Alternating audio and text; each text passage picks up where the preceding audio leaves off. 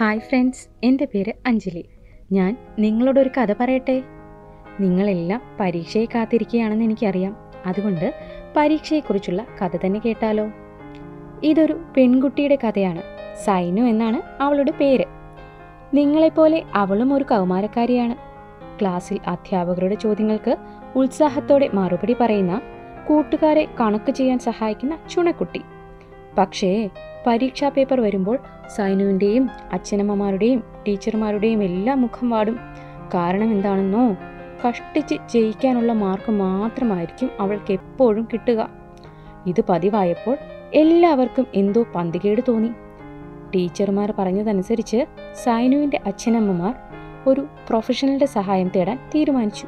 പ്രശ്നം വിശദമായി ചോദിച്ചറിഞ്ഞ ഡോക്ടർ വീട്ടിലിരുന്ന് ചെയ്യാവുന്ന ചില പരിശീലനങ്ങൾ നിർദ്ദേശിച്ചു. അത് കൃത്യമായി പാലിച്ചതോടെ സൈനു പരീക്ഷാ ഹാളിലും സ്മാർട്ടായി തുടങ്ങി. മാർക്കിലും നല്ല മാറ്റങ്ങൾ വന്നു.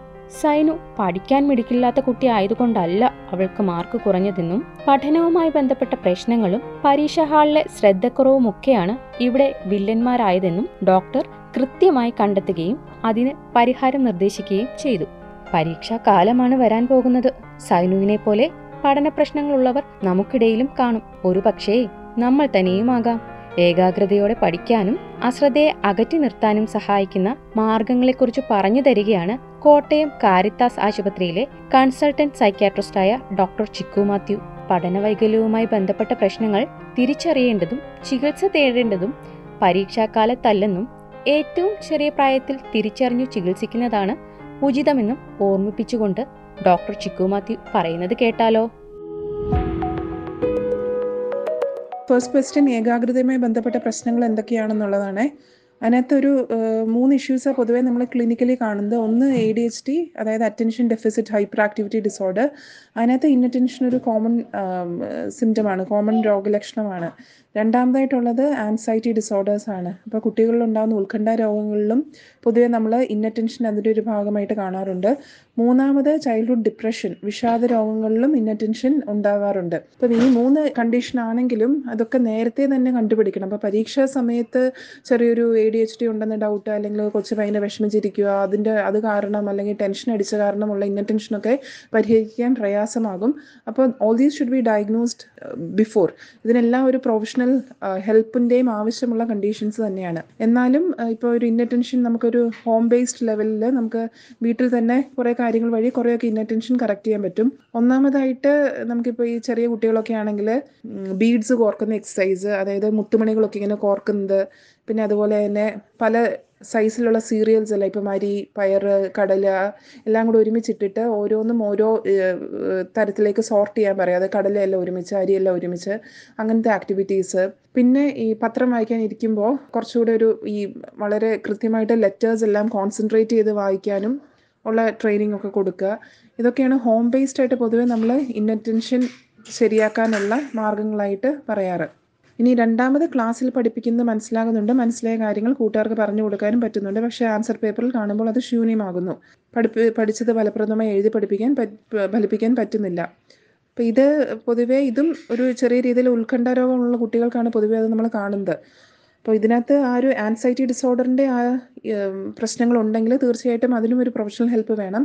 പക്ഷേ എന്നിരുന്നാലും ആൻസൈറ്റി ഡിസോർഡറിനും അതായത് ടെൻഷൻ മാറ്റാൻ ചെറിയൊരു എളുപ്പ വഴിയുണ്ട് ഒന്ന് ഒരു ചെറിയ റിലാക്സേഷൻ എക്സസൈസ് ഒക്കെ ചെയ്യുക എന്നുള്ളതാണ്. അപ്പോൾ ഇതും ആ പരീക്ഷാ സമയത്ത് മാത്രമല്ല അതൊരു ലൈഫ് സ്റ്റൈലിന്റെ ഒരു ഭാഗമായിട്ട് മാറ്റിയെടുക്കാൻ കുട്ടികളെ പ്രേരിപ്പിക്കുക. അപ്പോൾ ഈ മെഡിറ്റേഷൻ പോലുള്ള എക്സസൈസ് അല്ലെങ്കിൽ ചെറിയൊരു റിലാക്സേഷൻ എക്സസൈസ് ലൈക്ക് ഒരു ഡീപ്പ് ബ്രീതിങ് എക്സസൈസ് അത് ചെയ്യുന്നത് എങ്ങനെയാണെന്ന് ചോദിച്ചാൽ നമ്മൾ മൂക്കിൽ കൂടെ ശ്വാസം നല്ലപോലെ എടുക്കുക കുറച്ച് നേരം പിടിച്ച് വെക്കുക അതിനുശേഷം മൂക്കിൽ കൂടെ തന്നെ ശ്വാസം പുറത്തേക്ക് വിടുക.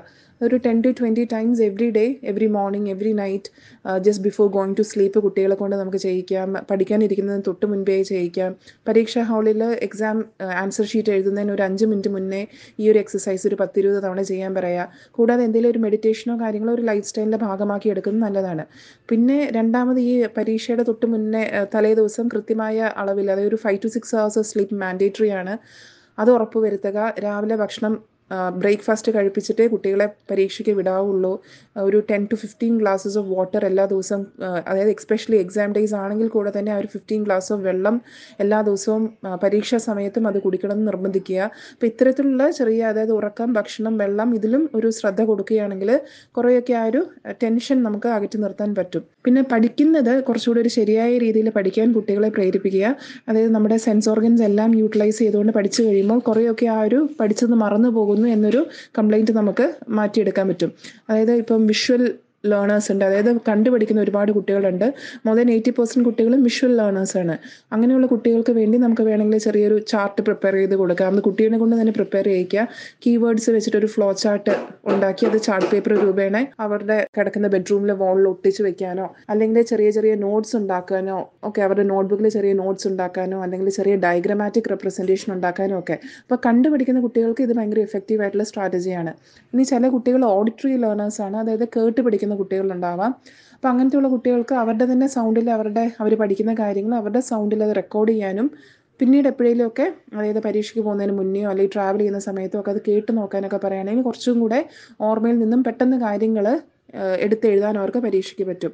ഇനി ചിലർ കൈനസ്തെറ്റിക് ലേണേഴ്സ് ഉണ്ട്. അതായത് ചെയ്ത് പഠിക്കുന്ന കുട്ടികളുണ്ടാവും. അപ്പം ചില ഇപ്പം കെമിസ്ട്രി മോഡൽസ് ഒക്കെ ഉണ്ടാക്കി പഠിക്കാനോ അങ്ങനെയൊക്കെ ചെയ്ത് കഴിയുമ്പോൾ ആ കൈനസ്തെറ്റിക് ലേണിങ്ങിന് കുറച്ചും കൂടെ അത് അങ്ങനെയുള്ള കുട്ടികൾക്ക് അത് ആ ഒരു ടാക്റ്റിക് ഹെൽപ്ഫുൾ ആയിരിക്കാം. ഇനി മൂന്നാമത്തെ ക്വസ്റ്റ്യൻ ചില വിഷയങ്ങളോട് പല കുട്ടികൾക്കും താല്പര്യക്കുറവുണ്ട്. അത് മാർക്കിലും പ്രകടമാകാറുണ്ട്. ഇഷ്ടമില്ലാത്ത വിഷയങ്ങളോടുള്ള സമീപനം മാറ്റാനുള്ള ടിപ്സുകൾ പങ്കുവയ്ക്കാമോ?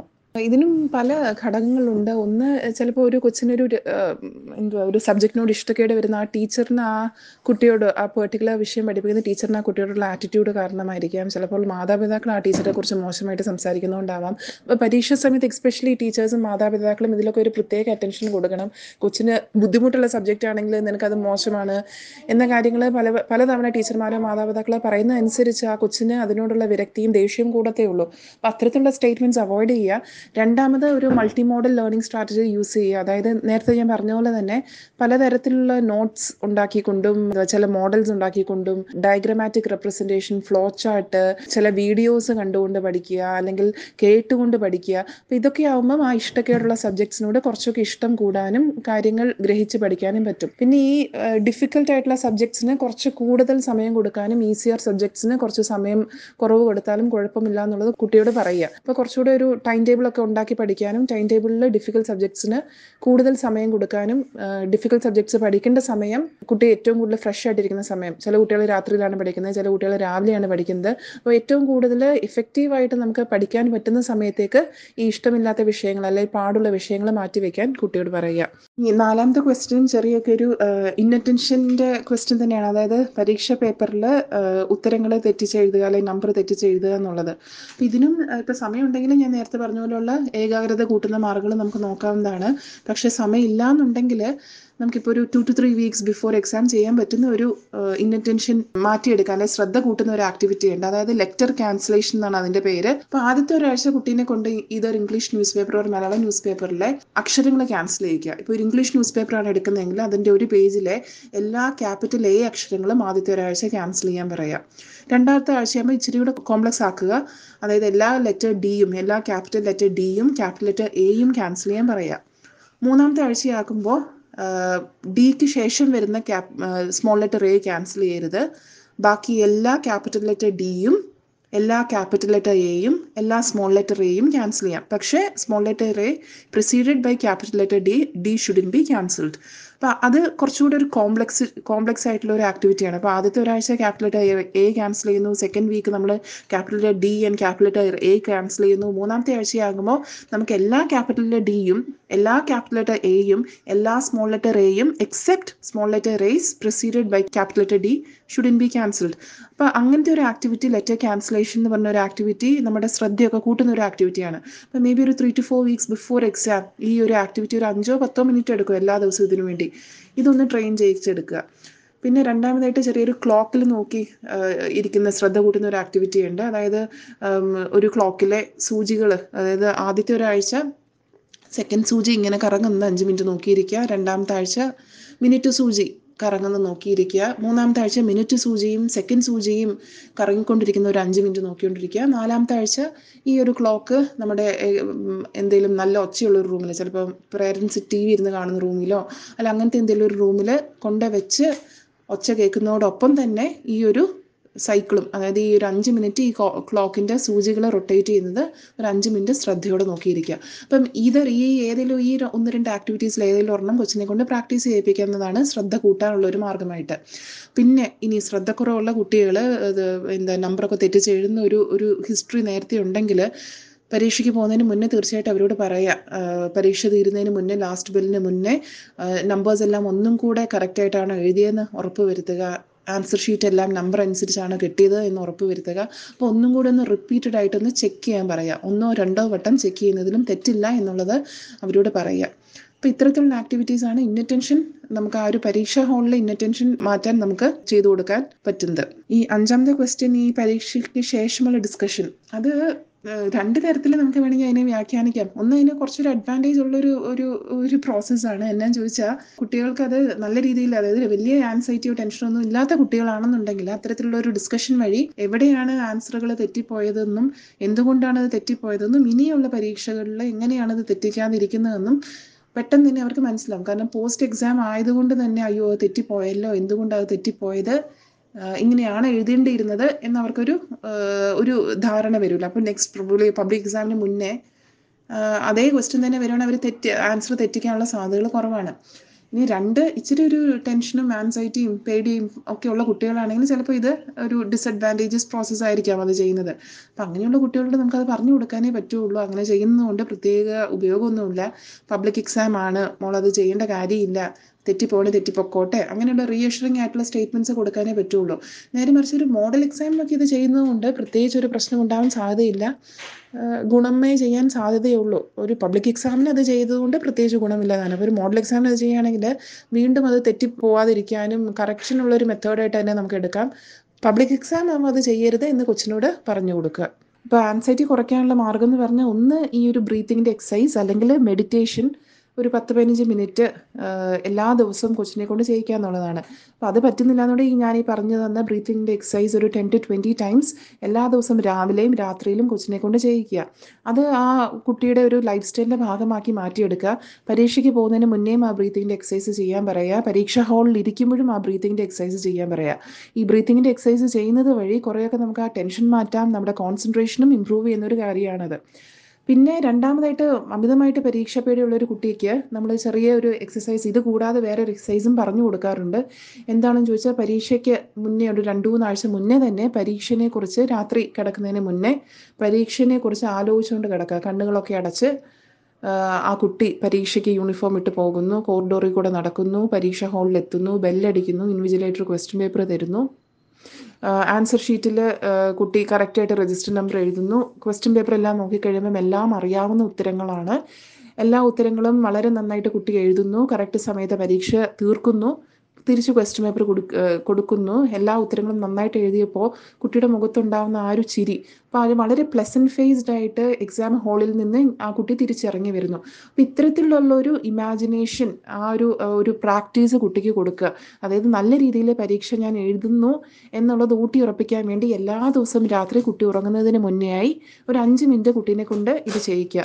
ഈതർ പേരൻസിന് വേണമെങ്കിൽ ഇതിങ്ങനെ വോക്കലി ഇൻസ്ട്രക്ഷൻസ് പോലെ പറഞ്ഞു കൊടുക്കാം അല്ലെങ്കിൽ കുട്ടീനെ കൊണ്ട് തന്നെ അതൊരു ഇമാജിനേറ്റീവ് പ്രോസസ്സാക്കി മാറ്റിയെടുക്കാം. അതായത് പരീക്ഷയ്ക്ക് പോകുന്നതും പരീക്ഷ നന്നായിട്ട് എഴുതുന്നതും നല്ല രീതിയിൽ ഉത്തരങ്ങൾ എഴുതി നല്ല ഒരു പുഞ്ചിരിയോടുകൂടി കുട്ടി എക്സാം ഹാളിൽ നിന്ന് തിരിച്ച് വീട്ടിലേക്ക് വരുന്ന ആ ഒരു ഇമേജ് ആ ഒരു ഒരു വീഡിയോ സീക്വൻസ് പോലെ മനസ്സിലേക്ക് അത് കൊണ്ടുവരിക. അപ്പോൾ ഇതൊരു എല്ലാ ദിവസവും പ്രാക്ടീസ് ചെയ്ത് കഴിയുമ്പം കുറേയൊക്കെ ആ ഒരു എക്സാമിന്റെ ആ ദിവസം കൊച്ചു കുറച്ചും കൂടെ പ്രിപ്പയർഡ് ആയിരിക്കും. അപ്പോൾ ഇതും വേറൊരു മാർഗമാണ് പരീക്ഷ പേടി മാറ്റുന്നതിനുള്ളത്. അപ്പോൾ പഠന വൈകല്യം മൂന്ന് ഏരിയാസിൽ നമുക്ക് മാനിഫെസ്റ്റ് ചെയ്യുന്നത്. ഒന്ന് ഈ പറഞ്ഞ പോലെ ഡിസ്ലെക്സി അല്ലെങ്കിൽ ഡിഫിക്കൽട്ടി റീഡിങ് അക്ഷരങ്ങളെല്ലാം കൂട്ടി വായിക്കാൻ ഒരു ബുദ്ധിമുട്ട് ഇപ്പം വായിച്ച ഒരു ഒരു സെന്റൻസിന്റെ അർത്ഥം മനസ്സിലാക്കാനുള്ള ബുദ്ധിമുട്ട്. ഇതൊക്കെയാണ് ഡിസ്ലെക്സിയ എന്ന് പറയുന്നത്. ഇനി ഡിസ്ഗ്രാഫിയാണ് അടുത്ത എസ് എൽ ഡിയുടെ സ്പെസിഫിക് ലേണിംഗ് ഡിസോർഡറിന്റെ വേറെയൊരു രോഗലക്ഷണം എന്ന് പറയുന്നത് ഡിസ്ഗ്രാഫിയാണ് അതായത് എഴുതാനുള്ള ബുദ്ധിമുട്ട്. അപ്പോൾ ചെറിയ കുട്ടികൾ എഴുതാൻ തുടങ്ങുമ്പോൾ ഇപ്പോൾ ബിയും ഡിയും തിരിഞ്ഞു പോവുക അല്ലെങ്കിൽ യുവും വിയും തിരിഞ്ഞു പോവുക. അപ്പം അത്തരത്തിലുള്ള ലെറ്റേഴ്സ് തിരിച്ചെഴുതുക അല്ലെങ്കിൽ കോമ കുത്ത് കുത്തിന് ശേഷം ക്യാപിറ്റൽ ലെറ്റർ ഇടണം അല്ലെങ്കിൽ ഒരു ക്യാപിറ്റൽ ലെറ്ററിന് ശേഷം സ്മോൾ ലെറ്റേഴ്സ് ആണ് എഴുതേണ്ടത് അതിന്റെ സൈസ് കുറച്ച് കൊണ്ടുവരണം. അത്തരത്തിലുള്ള സൈസ് സിമ്പിൾ റെക്കഗ്നിഷൻ അല്ലെങ്കിൽ ലെറ്റർ റെക്കഗ്നിഷൻ ഒക്കെ ബുദ്ധിമുട്ട് റെക്കഗ്നിഷൻ അല്ല എഴുതാൻ ബുദ്ധിമുട്ടാവുന്നതാണ് ഡിസ്ഗ്രാഫിയ മൂന്നാമത്തത് ഡിസ്കാൽക്കുലിയാണ് അതായത് കണക്ക് എഴുതുമ്പോൾ സ്റ്റെപ്പ് പ്രോബ്ലം ആണ് ഇപ്പോൾ ഈ പറഞ്ഞ പോലെ തന്നെ സ്റ്റെപ്പ് പ്രോബ്ലം ആണെങ്കിൽ സ്റ്റെപ്സ് എടുത്ത് എഴുതുമ്പോൾ ആൻസർ തെറ്റിപ്പോവുക. അല്ലെങ്കിൽ അഡീഷൻ സബ്ട്രാക്ഷൻ മൾട്ടിപ്ലിക്കേഷൻ ഡിവിഷൻ ഇതൊക്കെ ചെയ്യാൻ കുട്ടിക്ക് അറിയില്ല. അല്ലെങ്കിൽ അതിന്റെയൊക്കെ സിമ്പിൾസ് റെക്കഗ്നൈസ് ചെയ്യാൻ കുട്ടി കുട്ടിക്ക് അറിയത്തില്ല. ആ ഒരു കൺസെപ്റ്റ്സ് മാത്തമെറ്റിക്കൽ കൺസെപ്റ്റ് ഫോർമേഷൻ കുട്ടിക്ക് പാടാണ്. അപ്പോൾ അതൊക്കെയാണ് ഡിസ്കാൽക്കുലിയുടെ ലക്ഷണങ്ങൾ ഇത് ഒരു ന്യൂറോ ഡെവലപ്മെന്റൽ ഡിസോർഡറാണ് അതായത് ഈ കുട്ടി ജനിച്ച് വീഴുമ്പോഴേ കുട്ടിക്ക് പഠന വൈകല്യത്തോടു കൂടി പഠന വൈകല്യമുള്ള ഒരു കുട്ടിയാണെങ്കിൽ കുട്ടി ജനിച്ച് വീഴുമ്പോൾ തന്നെ കുട്ടിയുടെ ബ്രെയിൻ അത്തരത്തിലുള്ള ഒരു തലച്ചോറായിരിക്കും. അപ്പോൾ ജനിച്ച് വീഴുമ്പോഴേ കുട്ടിക്ക് ഉണ്ടാകുന്ന ഒരു അസുഖമാണ് പഠന വൈകല്യം. പഠന വൈകല്യമുള്ള കുട്ടിക്ക് പൊതുവായിട്ടുള്ള ഒരു തെറ്റിദ്ധാരണ എന്ന് പറഞ്ഞാൽ കുട്ടിക്ക് ബുദ്ധിക്കുറവുണ്ടാകാം. അതുകൊണ്ടാണ് കുട്ടി പഠിക്കാത്തത്. പക്ഷെ അല്ല നല്ല ബുദ്ധിയുള്ള കുട്ടികൾക്കും ചിലപ്പോൾ പഠന വൈകല്യം എന്നുള്ളൊരു രോഗമുണ്ടാകാം. രണ്ടാമതായിട്ട് ചില മാതാപിതാക്കളുടെ അല്ലെങ്കിൽ ടീച്ചേഴ്സിന്റെ തെറ്റിദ്ധാരണ കുട്ടിക്ക് പഠിക്കാൻ മടിയാണ്. അവർക്ക് ഒട്ടും താല്പര്യമില്ലാത്തതുകൊണ്ടാണ് കുട്ടി പഠിക്കാത്തതെന്ന്. പക്ഷെ നേരെ മറിച്ച് കൊച്ചിനെ പഠിച്ചാൽ മനസ്സിലാവാത്തത് കൊണ്ടോ അല്ലെങ്കിൽ കുട്ടിക്ക് എഴുതാനോ അല്ലെങ്കിൽ മാത്സിന്റെ ആ ഒരു കോൺസെപ്റ്റ്സോ മനസ്സിലാവാത്തതുകൊണ്ടാണ് കുട്ടിക്ക് പഠിക്കാനുള്ള ബുദ്ധിമുട്ട്. അപ്പോൾ പഠനവൈകല്യം എന്നത് ജന്മനാ കുട്ടിക്ക് വരുന്ന ഒരു ഒരു ചെറിയ തരത്തിലുള്ള ഒരു അസുഖമാണ്. അതിന് തീർച്ചയായിട്ടും ഒരു പ്രൊഫഷണൽ ഹെൽപ്പ് തന്നെ വേണ്ടതാണ്. പത്താം ക്ലാസ്സിന് മുന്നേ മുൻപ് പഠന വൈകല്യമാണെന്ന് പറഞ്ഞ് പാരൻസും ടീച്ചേഴ്സും ഒക്കെ വന്ന് നമ്മുടെ അടുത്ത് വന്ന് സർട്ടിഫിക്കറ്റ് വേണമെന്നൊക്കെ പറയാറുണ്ട്. പക്ഷെ അതുകൊണ്ട് ഒരു അർത്ഥവും ഇല്ല. പഠന വൈകല്യം can be detected as early as three years of life കൊച്ചു പഠിക്കാൻ തുടങ്ങുന്ന ഇപ്പോൾ അംഗൻവാടി പോകുന്ന ആ ഒരു സമയം മുതലേ പഠന വൈകല്യമുള്ള ഒരു കുട്ടീനെ ഡോക്ടർമാർക്കും ഇതിൽ ട്രെയിനിങ് ഉള്ള ടീച്ചേഴ്സിനും റെക്കഗ്നൈസ് ചെയ്യാൻ പറ്റുന്നതാണ്. അപ്പോൾ ഒരു മൂന്ന് വയസ്സ് നാല് വയസ്സ് അഞ്ച് വയസ്സുള്ള ഒരു കുട്ടിക്ക് പ്രോപ്പറായിട്ടുള്ള ഒരു റെമഡിയൽ എഡ്യൂക്കേഷൻ എന്നാണ് അതിന് പറയുന്നത്. അത് കൊടുക്കുകയാണെങ്കിൽ തീർച്ചയായിട്ടും കൊച്ചിനെ നല്ല രീതിയിൽ പിക്കപ്പ് ചെയ്യാൻ പറ്റും. പക്ഷെ നേരെ മറിച്ച് പത്തിലോ പത്താം ക്ലാസ്സിൽ വന്ന കൊച്ചിന് എസ് എൽ ഡി ഉണ്ട് സ്പെസിഫിക് ലേണിംഗ് ഡിസോർഡർ ഉണ്ട് എന്ന് ഡയഗ്നോസ് ചെയ്ത് അതിന്റെ ഒരു ട്രീറ്റ്മെന്റ് തുടങ്ങുന്നതിൽ അർത്ഥമില്ല. ആ അസുഖം തിരിച്ചറിഞ്ഞ് ആ സമയത്ത് തന്നെ അതിന്റെ ചികിത്സാ രീതികൾ കൊടുക്കുകയാണ് വേണ്ടത്. ഇതിന് നമ്മൾ റെമഡിയൽ ട്രെയിനിങ് എന്നുള്ളൊരു കാര്യമാണ് അതിനകത്ത് നമ്മൾ പൊതുവേ പറഞ്ഞു കൊടുക്കാറ്. അത് ആസ് ഏർലി ആസ് പോസിബിൾ അത് സ്റ്റാർട്ട് ചെയ്യണം. ഇനി ഒമ്പതാമത്തെ ക്വസ്റ്റ്യൻ ശരിയാണ്. പല കുട്ടികൾക്കും പല സമയത്ത് പഠിക്കാനാണ് ഇഷ്ടം. ചില കുട്ടികൾക്ക് രാത്രി പഠിക്കാൻ ചില കുട്ടികൾക്ക് രാത്രി കിടന്ന് ഉറങ്ങി അതിരാവിലെ എഴുന്നേറ്റ് പഠിക്കാൻ ഇഷ്ടപ്പെടുന്നവരുണ്ട്. അപ്പോൾ അത് മാതാപിതാക്കളുടെ ആ ഒരു ഇഷ്ടത്തിനനുസരിച്ചല്ലല്ലോ. അപ്പോൾ അത് കുട്ടികൾക്ക് ഏതാണോ കൺവീനിയന്റ് ആയിട്ടും കൂടുതലും ഏകാഗ്രതയോടുകൂടി പഠിക്കാൻ പറ്റുന്ന സമയം ഏതാണെന്ന് കുട്ടി പറയുന്നു. അതിനനുസരിച്ച് മാതാപിതാക്കളുടെ അവരുടെ ഷെഡ്യൂൾ അഡ്ജസ്റ്റ് ചെയ്യാന്നേ ഉള്ളൂ. കുട്ടി ഏത് സമയത്ത് പഠിക്കാനിരുന്നാലും പ്രിഫറബിളി മാതാപിതാക്കളും കൂടെ കുറച്ചുകൂടെ കൂടെ ഇരുന്ന് കഴിയുമ്പോൾ അവർക്കും ഒരു പിന്നെ ഒറ്റയ്ക്കാണ് അല്ലെങ്കിൽ എല്ലാവരും കിടന്ന് ഉറങ്ങുന്ന സമയത്ത് ഞാനിരുന്ന് പഠിക്കേണ്ടി വരുമല്ലോ എന്നൊരു തോട്ട് പ്രോസസ്സ് മാറ്റാൻ അറ്റ്ലീസ്റ്റ് ആ ഒരു പരീക്ഷാ സമയത്തെങ്കിലും മാതാപിതാക്കളും കൂടെ കൂടി ഇരുന്ന് കൊച്ചിനെ കൊച്ചിന്റെ കൂടെ ഇരുന്ന് പഠിക്കുമ്പോൾ അവർക്കൊരു കമ്പാനിയൻഷിപ്പ് തോന്നും അവർക്കൊരു പ്രൊട്ടക്റ്റീവ് എൻവയോൺമെന്റ് കിട്ടും. അപ്പോൾ അപ്പോൾ മാതാപിതാക്കളാണ് ഇതിനകത്ത് അഡ്ജസ്റ്റ് ചെയ്യേണ്ടത്. കൊച്ചിന്റെ ടൈം ടേബിൾ മാറ്റുന്നതിൽ അർത്ഥമില്ല. എന്നാലും എന്ത് ഏത് സമയത്ത് പഠിച്ചാലും ഒരു സിക്സ് ഹവേഴ്സ് സ്ലീപ്പ് കുട്ടീനെ കൊണ്ട് കുട്ടിയോട് ഉറങ്ങാൻ പറയണം. ഉറങ്ങണം എന്ന് നിർബന്ധപൂർവം പറയുകയാണ് വേണ്ടത്. അല്ലാതെ ഉറക്കം മാറ്റി വെച്ച് പഠിക്കേണ്ട കാര്യമില്ല. ആറ് മണിക്കൂർ ഉറങ്ങിയതിന് ശേഷം ഏത് സമയമാണോ കുട്ടിക്ക് ഇഷ്ടം ആ ഒരു സമയത്ത് പഠിക്കാൻ കുട്ടീനെ അനുവദിക്കുക. മാതാവോ പിതാവോ കുട്ടിയുടെ കൂടെ ഇരുന്ന് പഠിച്ചു കഴിയുമ്പോൾ അവർക്ക് കുറച്ചും കൂടെ ഒരു ബെറ്റർ ആയിട്ട് പഠിക്കാൻ പറ്റും. പഠിച്ചത് ഓർമ്മയിലിരിക്കാൻ മാതാപിതാക്കൾക്കും ടീച്ചേഴ്സിനും ചെയ്യാൻ പറ്റുന്ന കുറേ കാര്യങ്ങളുണ്ട്. ഒന്ന് അനാവശ്യമായിട്ടുള്ള കമ്പാരിസൺസ് ഒഴിവാക്കുക. അതായത് ആ കുട്ടി നന്നിട്ട് പഠിക്കുന്നുണ്ട് നിനക്ക് എന്തുകൊണ്ട് അങ്ങനെ പഠിച്ചുകൂടാ? അത് ആ ഒരു സ്റ്റേറ്റ്മെന്റ് വഴി പ്രത്യേകിച്ച് ഒരു ഉപയോഗവും ഇല്ല അല്ല? അപ്പം അങ്ങനെയുള്ള സ്റ്റേറ്റ്മെന്റ് പറയുന്ന വഴി കൊച്ചിന് ടെൻഷനും പേടിയും സ്വന്തമായിട്ടുള്ള ഒരു സെൽഫ് എസ്റ്റീം ഇഷ്യൂസ് ഒക്കെ വന്ന് കൊച്ചിന് പഠിക്കാനുള്ള ഇൻട്രസ്റ്റ് പോകും ഓർമ്മക്കുറവും ഇന്ന ടെൻഷനും ഒക്കെ ഉണ്ടാവും. രണ്ടാമതായിട്ട് ഇപ്പോൾ കുടുംബത്തിൽ എന്ത് പ്രശ്നങ്ങൾ ഉണ്ടെങ്കിലും അതൊന്നും ആ ഒരു പരീക്ഷാ സമയത്ത് കൊച്ചിന്റെ മുന്നിൽ നിന്ന് വിളമ്പാനോ അല്ലെങ്കിൽ അതൊരു ഓപ്പൺ ഡിസ്കഷനിലേക്കൊന്നും പോകേണ്ട കാര്യമില്ല. അപ്പനും അമ്മയും മാത്രം ഇരിക്കുന്നൊരു സമയത്ത് മാത്രമേ അത്തരത്തിലുള്ള ഡിസ്കഷൻസ് ഉണ്ടാവാൻ പാടുള്ളൂ. അപ്പോൾ പരീക്ഷാ സമയത്ത് കുട്ടിയുടെ പരീക്ഷയ്ക്കാണ് നമ്മൾ മുൻതൂക്കം കൊടുക്കേണ്ടത്. ടി വി ഒച്ചത്ത് വെക്കുന്ന ഒച്ചയിൽ വെക്കുന്നതോ അല്ലെങ്കിൽ പ്രാർത്ഥിക്കുമ്പോൾ തന്നെ ഒച്ചയ്ക്ക് പാട്ട് വെക്കുന്നതോ ഒന്നും ഒരു നല്ല ശീലങ്ങളല്ല. അപ്പം നമ്മൾ വീട്ടിൽ അത്തരത്തിലുള്ള കാര്യത്തിലൊക്കെ ഒരു റെസ്ട്രിക്ഷൻസ് കൊണ്ടുവരിക പരീക്ഷാ സമയങ്ങളിൽ പ്രത്യേകിച്ചും. ടീച്ചർമാരാണെങ്കിലും ഇടയ്ക്കിടയ്ക്ക് മോഡൽ പരീക്ഷ ഇടുകയും മോഡൽ പരീക്ഷയ്ക്ക് മാർക്ക് കുറയുകയാണെങ്കിൽ തെറ്റിപ്പോയി അല്ലെങ്കിൽ നിനക്ക് നീ പൊട്ടിപ്പോവും പരീക്ഷയ്ക്ക് ഫെയിൽ ആവും എന്നുള്ള ഡിസ്കറേജിങ് സ്റ്റേറ്റ്മെന്റ്സിന് പകരം ഇതാണ് തെറ്റ് വരുത്തിയത്. നീ നന്നായിട്ട് പഠിക്കുകയാണെങ്കിൽ എഴുതിയെടുക്കാൻ പറ്റും എന്ന് റീഷറിങ് ആയിട്ടുള്ള സ്റ്റേറ്റ്മെന്റ്സ് കൊടുക്കുമ്പോൾ കൊച്ചു കുറച്ചുകൂടി കോൺഫിഡന്റ് ആവും. പെട്ടെന്ന് തന്നെ പഠിച്ചെടുക്കാനും പറ്റും. പിന്നെ വീട്ടിലാണെങ്കിലും ഈ ഓർമ്മശക്തി കൂട്ടാനായിട്ട് പാരൻസും കൂടെ ഇരുന്ന് കുറച്ച് ചാട്ടും കാര്യങ്ങളൊക്കെ ഉണ്ടാക്കാനൊക്കെ കൊച്ചുങ്ങളെ ഹെൽപ്പ് ചെയ്യുക.